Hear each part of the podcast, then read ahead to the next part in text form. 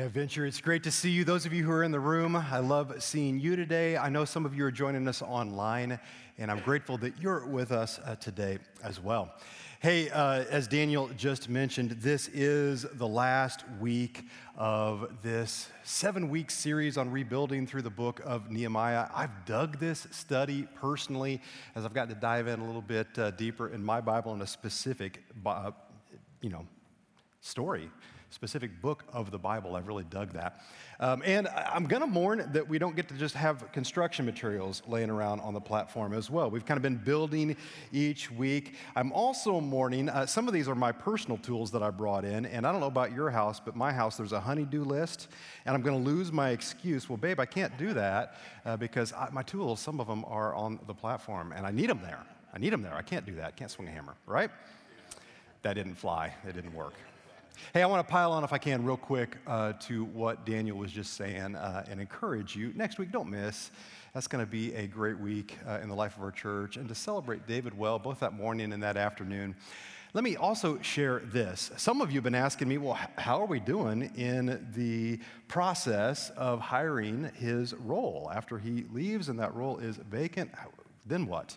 Well, know that we've been working on that. And I have the best of times, the worst of times, that, that novel, I feel that about this. I, I'm, I'm sad because I'm going to miss David. His office is actually right next to mine, and I, I'm just going to miss David. Uh, who he is, what he does. Sad, but I'm also encouraged. You should know that there has been a great response. People want to work at our church. We've had 39 applicants for that role. And actually, just last week, a week, well, a week ago Monday, I did seven Zoom interviews, and I would say quality candidates. We've got some folks that I'm encouraged by that process. So I hope you're encouraged as well. Please be praying for that. Pray for David as we uh, celebrate his retirement well next week. Pray for uh, that role. Pray for uh, the opportunity for hiring moving forward. Please lift that up in your prayers. So, this week, uh, the title of the message in this rebuilding series is, is True Revival. I hear that and I feel like some kind of a George Beverly Shea song should be playing in the background. That makes me think of Billy Graham. That word has a bit of a, an old timey vibe to it, but this is a Jesus word. This is a spiritual word. We see this happening in the book of Nehemiah in a big way, especially the text that we're going to study today. Actually, if you've got your Bible, go ahead and open it up to Nehemiah chapter 6. If you don't have a Bible with you and you want to use that Bible that's in the seat underneath the seat in front of you, uh, go ahead and pull that out. I think I'm on page 481 in that Bible, page 481. I want to talk about revival. We started this series talking about revivals. We talked about how there, through the, the, the, the, lens of the history of our country, there have been a series of revivals. We go all the way back to like the Puritan era, Jonathan Edwards, Sinners in the Hands of an Angry God. There was a series of revival, a series of renewal, a, series of, of just great things happening as people turned their hearts and attentions to God during that era. You skip ahead, there have been all kinds of seasons through the life of our country. Post Civil War, there was a big season of revival. People like Billy Sunday, Dwight L. Moody, God used in amazing ways to push his kingdom forward as people turned their hearts and attention closer to him. The Azusa Street revivals on the West Coast, early 1900s. Skip ahead to right after World War II, there was a season of revival. I just mentioned Billy Graham. Think him during that era. Skip ahead to the 60s, there was the Jesus movement. Some people have even said, you know, that season where we had promise keepers, people standing up and saying, I pledge my heart to God during that, that was a season of renewal and revival in our culture. I want to define, if I can, revival before we dive in too deeply. Uh, these are a series of Christian thinkers who have shared this is their view of how they would divide, uh, define a season of revival. J.I. Packer says, God's quickening visitation of his people. So God's showing up in our midst, touching their hearts and deepening his work of grace in their lives. That's a pretty good definition. Check this one out. Robert Coleman said, The awakening or quickening of God's people to their true nature and purpose. True nature. This is really what you were designed for. I like that. Charles Finney said, The return of the church from her backslidings and the conversion of sinners. So, revival should be not just inside the walls of the church. We're studying the walls of Jerusalem, the gates of Jerusalem during this series. Not just insiders, but outsiders as well. Interesting. Richard Owen Roberts said, an extraordinary movement of the Holy Spirit producing extraordinary results. The Holy Spirit is involved in this. I like that. Duncan Campbell said this is all about a community saturated with God. I don't know about you, but this season that we have, we're stepping out of, I just feel hope as we come out of this pandemic era. I'm ripe for that. I think our culture is ripe for that. The work of the Holy Spirit in restoring the people of God to a more vital spiritual life, witness, and work by prayer and the Word, God's Word, after repentance in crisis for their spiritual decline. I was just saying that. I feel like we've lived through a season of crisis. What can we grab from this? And recognize the spiritual nature of this. And how do we turn the ship into the winds that God is blowing moving forward? There's a distinction, by the way, between words that I've been using just kind of synonymously there. I've been talking about revival and awakening. Uh, let's define some of these words. Renewal. This is when God touches the heart of a single individual. He renews your heart he renews your heart. He renews my heart. There's kind of a personal nature to this. Let's broaden it a little bit, though. From renewal, we'll look at revival. That's the word I'm using a lot today. When God touches a community of faith, and it would be my prayer as we lean into, again, the winds that God's blowing us forward, that it's not just a personal thing, God's working in your heart through renewal and my heart, but that as a community of faith, we could sense God's doing something in our midst, and we get to be a part of it. And oh, if you want to dream big, by the way, we're going to end this sermon time before we respond and worship at the end of this. We're going to, we're going to spend some time in prayer. Would you pray for personal renewal?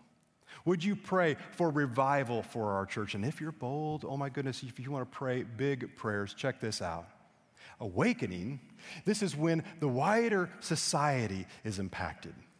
Not just individuals, not just a community of faith, but what if God shows up in our midst in such a powerful way that we, we can't contain the story and it leaks out? And there are people outside the walls of this community of faith that we can reach and bring into the saving grace of what Jesus is doing in our lives. Okay, so if your Bible is open uh, and you're on page 481, I'm in Nehemiah chapter 6. Let's see what's happened. So the wall, that's what we've been aiming at this whole time, the wall was completed on the 25th of Elul, this is a month, in 52 days. They were rocking and rolling.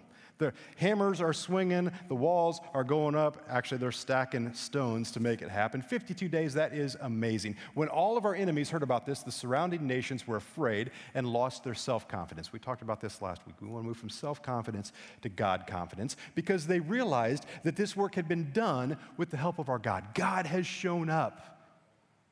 Yay! Yay, God. Okay, so they've rebuilt the walls, they're done, right? No. No, we get hyper focused sometimes on what we do for God. But when they got done doing that, the real work began. The real work of rebuilding their society and rebuilding their culture. Chapter 7, after that verse, lists a list of the exiles that returned from Babylon. And I don't know about you, but I'm tempted when I'm reading through my Bible, I get to like chapter five of Genesis, that list of genealogy, I'm tempted just to skip right over it. If you're reading through Nehemiah, don't skip over chapter seven because this, these are the, the charter members. These are the, the founding folks. These are the people who rolled up their sleeves and God used them in amazing ways to begin to rebuild the culture that He had been designing and creating for a very long time. They're on the ground floor. Now, not to be over dramatic, but I thought about that a little bit as I was studying this text. Again, not to be over dramatic, but I feel like we're coming out of a season of, um, well, it's been hard the last couple of years. We've all felt that. And I will never forget some pivotal conversations I had with some of you during that season when we had just kind of, oh my goodness, what are we going to do? The church needs to kind of decentralize a bit, and we're all in our homes and we're trying to do it virtually, exclusively during that season a couple of years ago. And then we kind of came back, and some of you trickled back, and we had what we were calling viewing parties. We put that same thing, what we were doing online, we put it up in the room, and some of you, a few of you came and kind of sat, this. you're just kind of sticking your toe in the water. And it was in the middle of that season, I'll never forget a couple of pivotal conversations. What do we do now? What's the next right step? And I remember a few of you, after one of those, we gathered out here and we just walked around the building outside. And we were kind of, what if we tried to do this thing outside? People are afraid of this airborne virus and coming inside a building. What? It's summertime. We're coming up on summertime. What if we did something? And then some of you got involved with building a platform out there, and we did a season of worship on the lawn. I just had some folks around my table a couple of weeks ago that are fairly new to our church, and they said, Hey, that was the season we checked out Venture for the very first time. We were kind of sticking our toe in the water and we were like, this is the church we want to be a part of. We saw great things through that. We saw the church family doing life very well together during that season. I'll never forget some of those pivotal conversations as we were coming back from a COVID exile, if you will. But can you imagine what it would have felt like to be the people that are listed in chapter 7 of Nehemiah? In on the ground floor of rebuilding this new movement of God that He is building. He's going to make things happen coming out of this season. I've used this before, told you that my mom taught me when I was a kid. We rewrote that little church nursery rhyme to say, This is the church building, this is a church steeple, open the doors, and the church is the people. That's pretty important. It's not see all the people. It's not this is a church. It's this is a church building because this is just a building. We, the church, come to church. The church shows up when we get here. I, uh, I found some blueprints of this building. A lot of times we get this backwards a little bit we hyper focus on the building when we should be hyper focused on our hearts, the renewal of our faith, growing the body of Christ, that's really the people up in faith. I was digging through some of these blueprints if you were you're curious. They're right here. These are 20 plus years old. These are the blueprints that were used to build this space that we're sitting in right now. And if you look real closely, I'm not going to unroll it because then it's just cumbersome and difficult to look at. But you can kind of see the outline shape. Here's the parking lot that many of you probably parked in today. Here's the outline of the building that you're sitting in right now, where I'm standing. Oh, what am I right about there? And if you look closer at the blueprints, you can see the front elevation. Here's that cross that we've got out there on the brick wall. It's Woodland Springs Christian Church. That's who was commissioning the design of this. And I think about how our church has gone from those days, that era, to who we are today and how God is still building us. It's really not about the building, it's about the movement of God inside the people. But I want to borrow on this image, I want to borrow on this idea of uh, blueprints, and I want to share with you, if you're taking notes today, I'm going to share with you four pillars to build revival on. Let's call it a, a revival blueprint. Four pillars. We're pulling these straight out of the text of Nehemiah, and you can build revival on these four pillars. Here's what happened. First of all, there was a realization of what is really important. The people in the day of Nehemiah, they, they rediscovered what's really important Let's read it together. Nehemiah chapter 7, verse 1. After the wall had been rebuilt, and Nehemiah is first person talking here, he's saying, And I had set the doors in place, the gatekeepers and the singers and the Levites were appointed. That means they weren't in place yet. So, like, they held mass auditions for uh, worship pastors and people that are going to be leading the people in worship. If we're going to be worshiping our God in a corporate sense now, we need to have some people who are invested into this process. Again, there's a realization of what is important. I took a screenshot. I thought about this this past week. It was uh, Valentine's Day. I hope you celebrated a great Valentine's uh, day together with your significant other. How many of you have seen the video, It's Not About the Nail? Anybody seen this? Do you recognize this? If you haven't watched this, just make yourself a mental note right now. This afternoon, Google it, watch it. It's awesome. Actually, this screenshot I pulled, I think this video had been watched like 22 million times on YouTube, and there's a whole bunch of versions of it. People have pirated it and shared it. It's hilarious. It's classic male female dynamic. He's looking at her, he's trying to solve the problem, right? The problem is she's got a nail sticking out of the middle of her forehead, right? The, uh, the nail gun went a little awry, and she's got a real problem. She's complaining about a headache, my head hurts. He's like, I, I think I think it might have something to do. It's not about the nail. I just want you to listen to me. I want you to hear my problems. Don't try to solve my problems. Does that sound vaguely familiar to any of you? Maybe if you've been married for a while. I love that video. Watch it. You'll laugh. It's hilarious. It was never really about the walls, going back to Nehemiah. It was never really about the walls, at least not exclusively. Rather, it's about the heart. God doesn't want your obedience exclusively, He wants your heart and He wants your mind. He wants the work that you do for Him, oh, like building the walls, like serving in the nursery, like serving as a small group leader. I don't know what you do for Him. Maybe you've got some ministry out in your neighborhood that you're doing. But it's not so much about that, it's not just that, but He also wants your obedience. He wants your love and your devotion and your obedience. This is not just in Nehemiah. By the way, this is borne out elsewhere in Scripture. Jesus described the people of his time that got hyper focused on what they do for God. He called them a stiff necked people. He said that a lot to the Pharisees and the Sadducees. He's saying, You've missed it. It's not just about what you do for God, it's about your heart for God as well. Actually, he described them as whitewashed tombs, pretty on the outside, dead on the inside. I don't know if you've ever seen a picture of that in Jesus' day. This is what you would have looked at. Well, you can see it actually today. I took this photograph. By the way, this picture is taken from David's palace.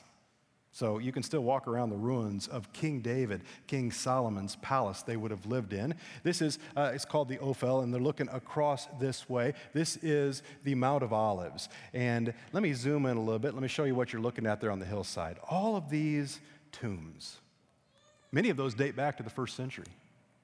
White, like white limestone. They kind of gleam in the sunlight. Jesus, standing over here on the Temple Mount, looking across, can say, you're just a bunch of whitewashed tombs.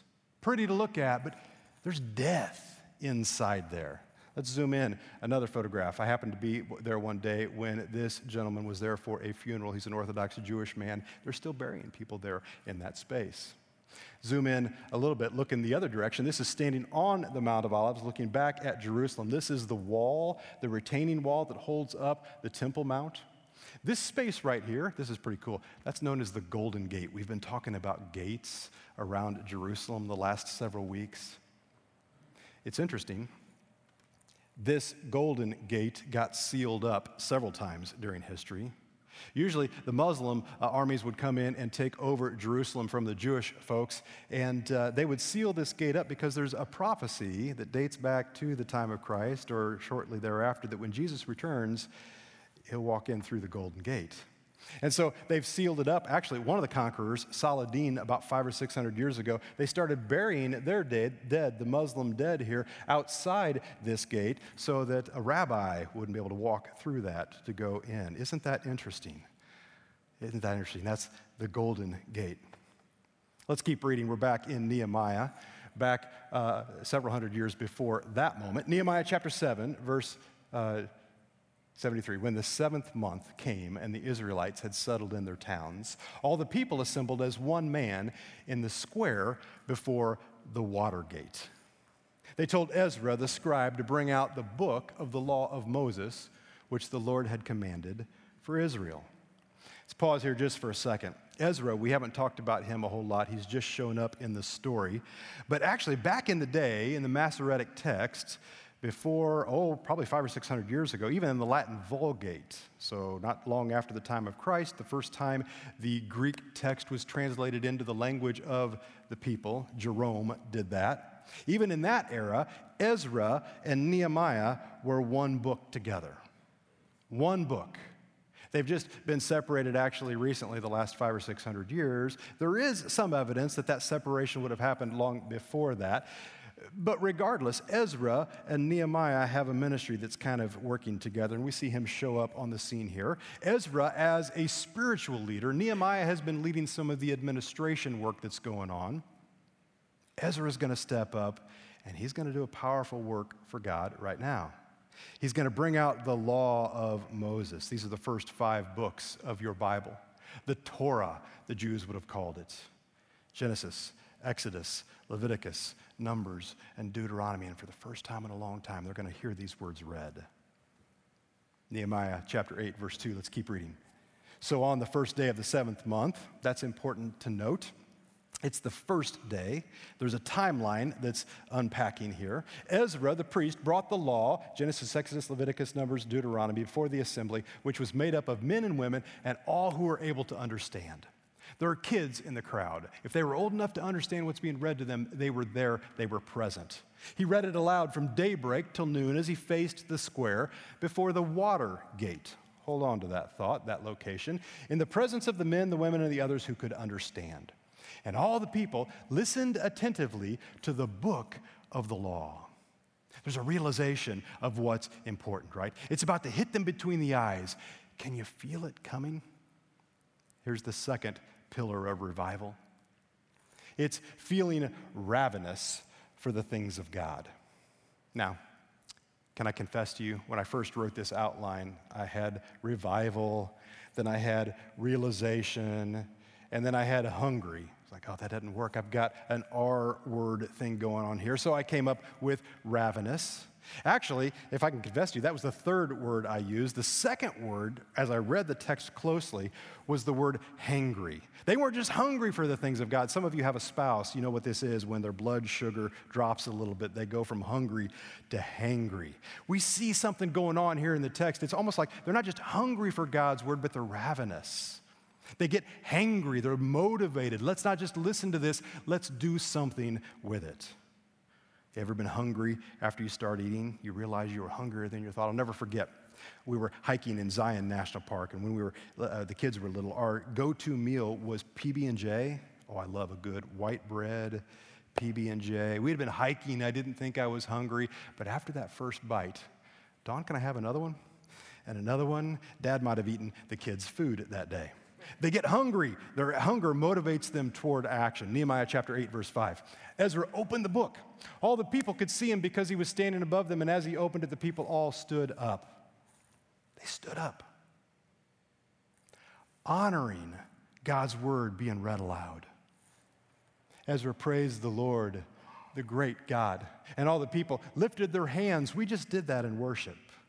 And they responded, Amen, Amen, yes, Yes, we're hungry. Give us more. Then they bowed down and they worshiped the Lord with their faces to the ground. What they're hearing motivates them to action. Let's keep reading. The Levites instructed the people in the law. While the people were standing there, they read from the book of the law of God, making it clear and giving the meaning so that the people could understand what was being said.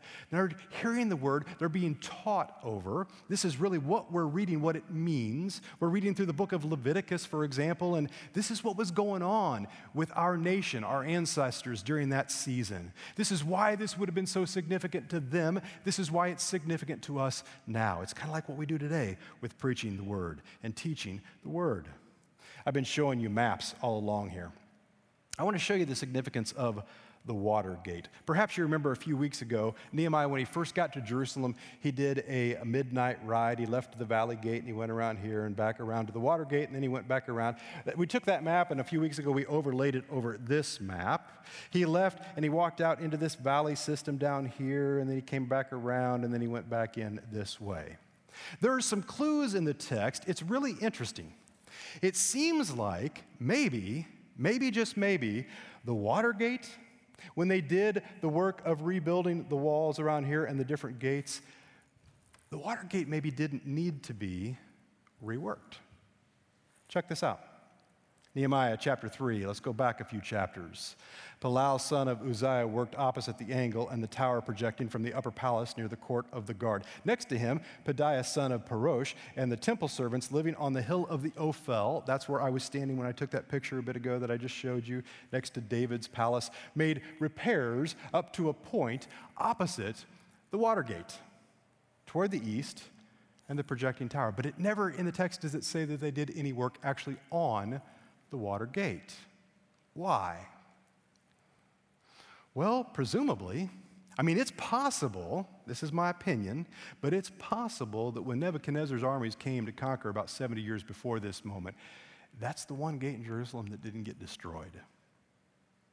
And I wonder if that became symbolic for the people of God.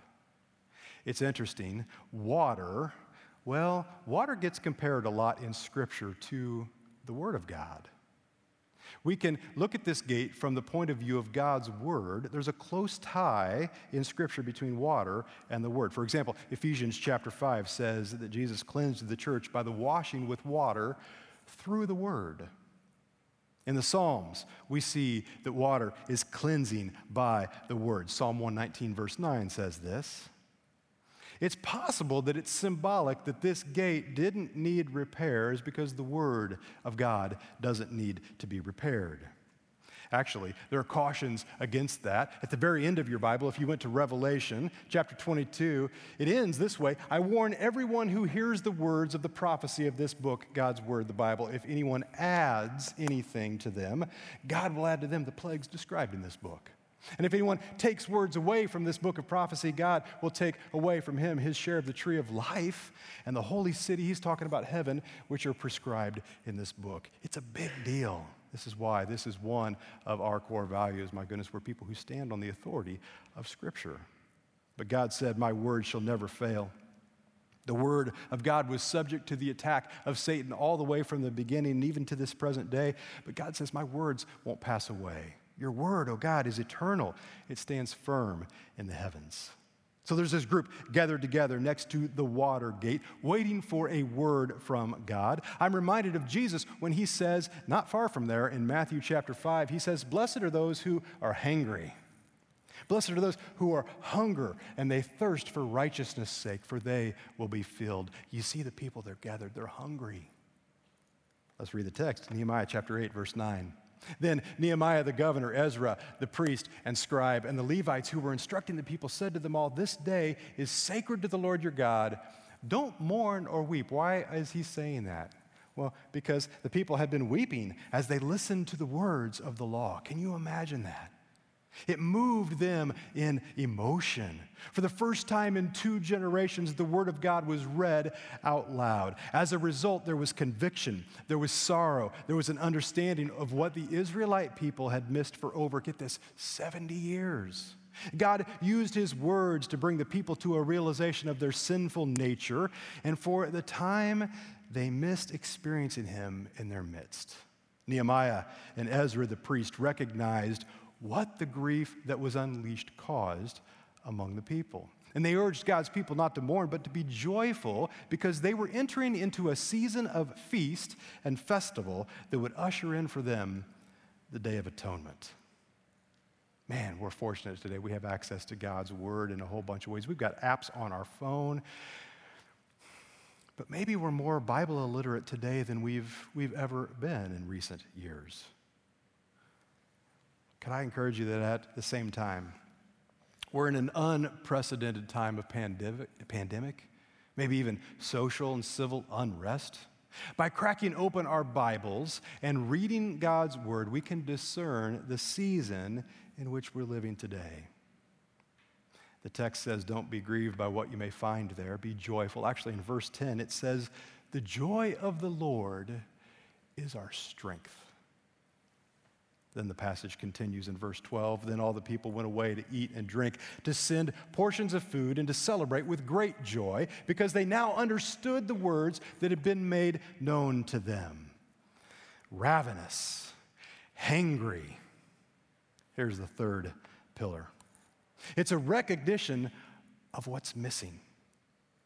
As they're reading, as they're hearing the word read over them, they come to a realization of what they've been missing that they didn't even know they were missing. Check this out in Nehemiah chapter 8. On the second day of the month, the heads of all the families, along with the priests and the Levites, gathered around Ezra the scribe to give attention to the words of the law. They found written in the law, which the Lord had commanded through Moses, that the Israelites were supposed to live in booths during the feast of the seventh month, and that they would proclaim his word word and spread it throughout their towns and in Jerusalem.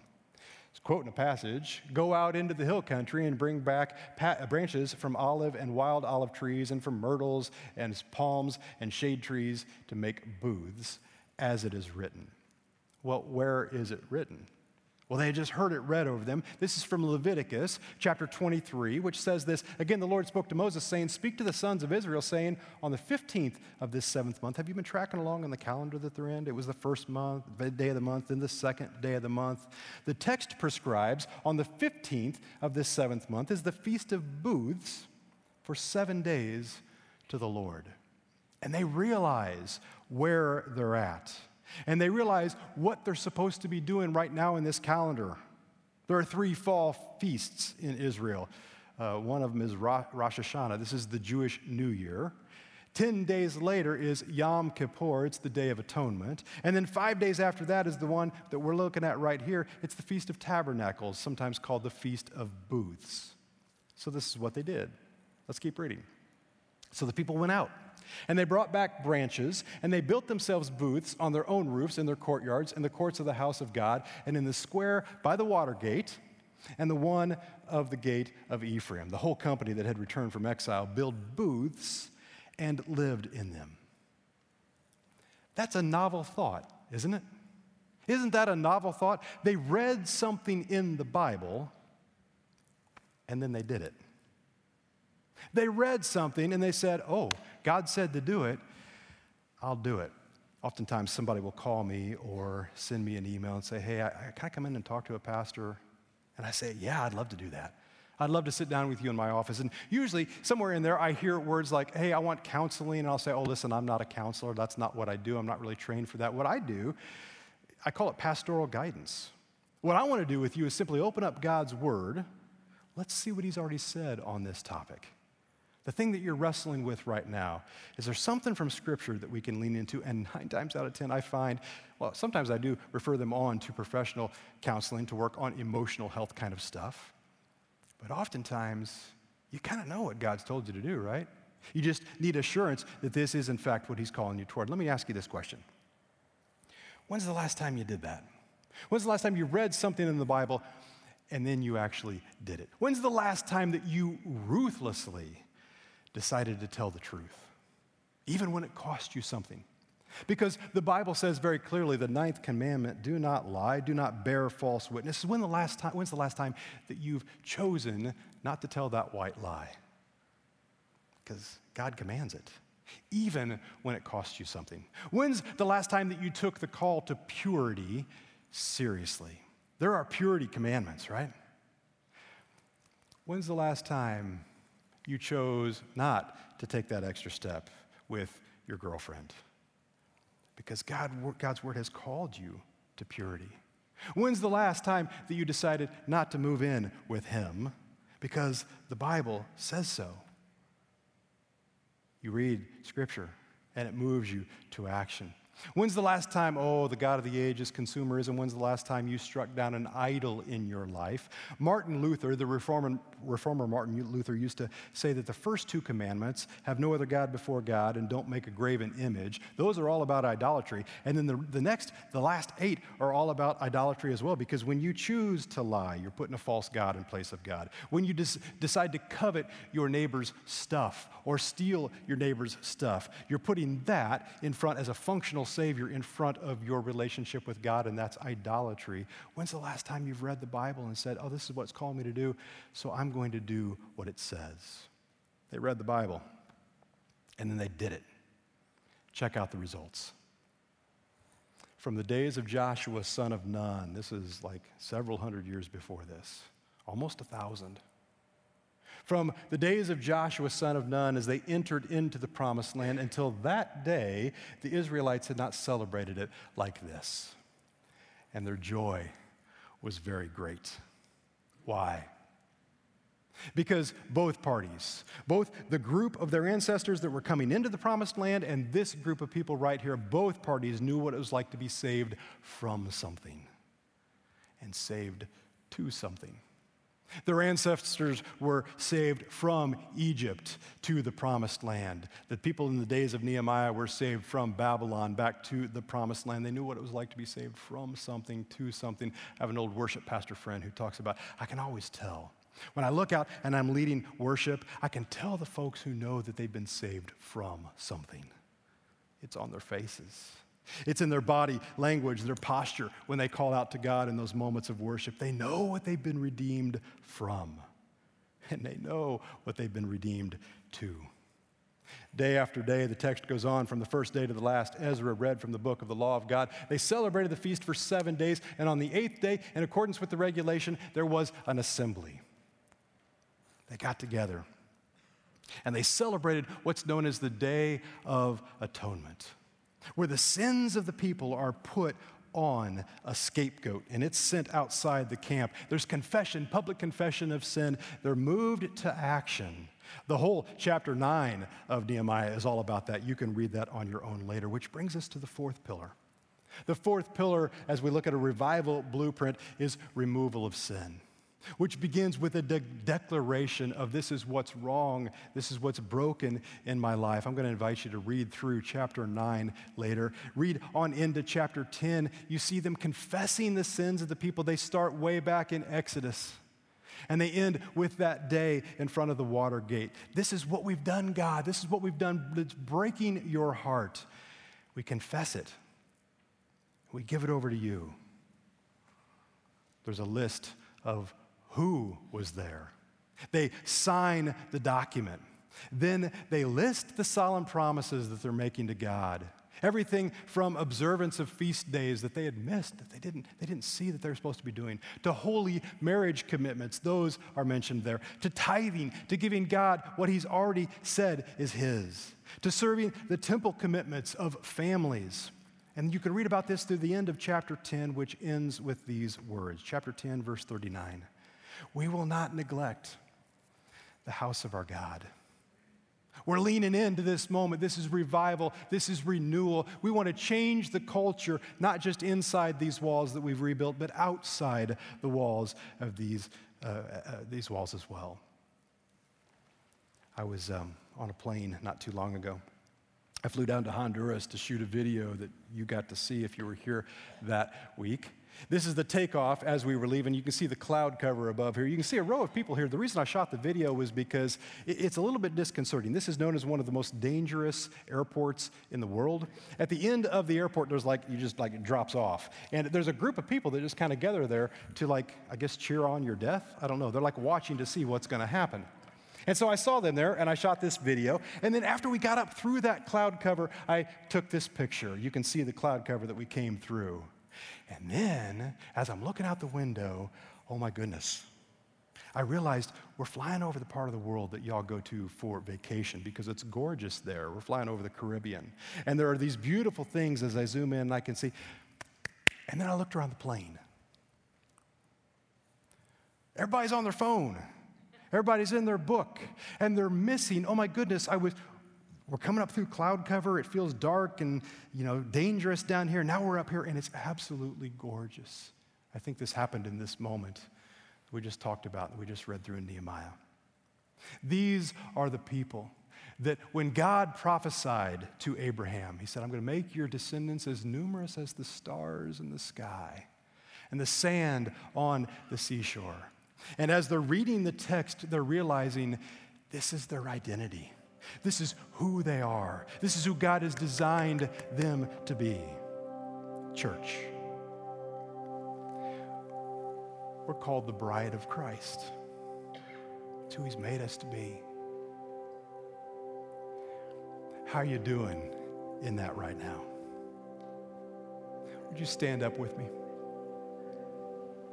Just like the people in Nehemiah's day that stood up and confessed their sins.